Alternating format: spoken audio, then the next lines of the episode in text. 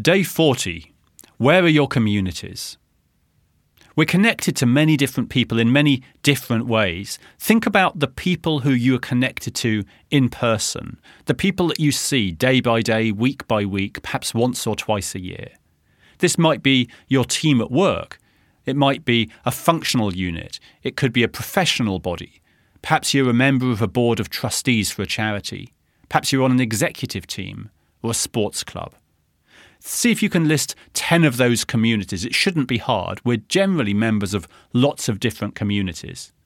We can consider these ones, the people that we meet regularly, to be our foundation communities. So try to capture and document those today.